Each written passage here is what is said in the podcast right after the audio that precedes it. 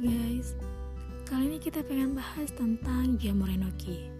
Kenapa sih jamur enoki itu berbahaya? Kenapa jamur enoki itu membawa penyakit?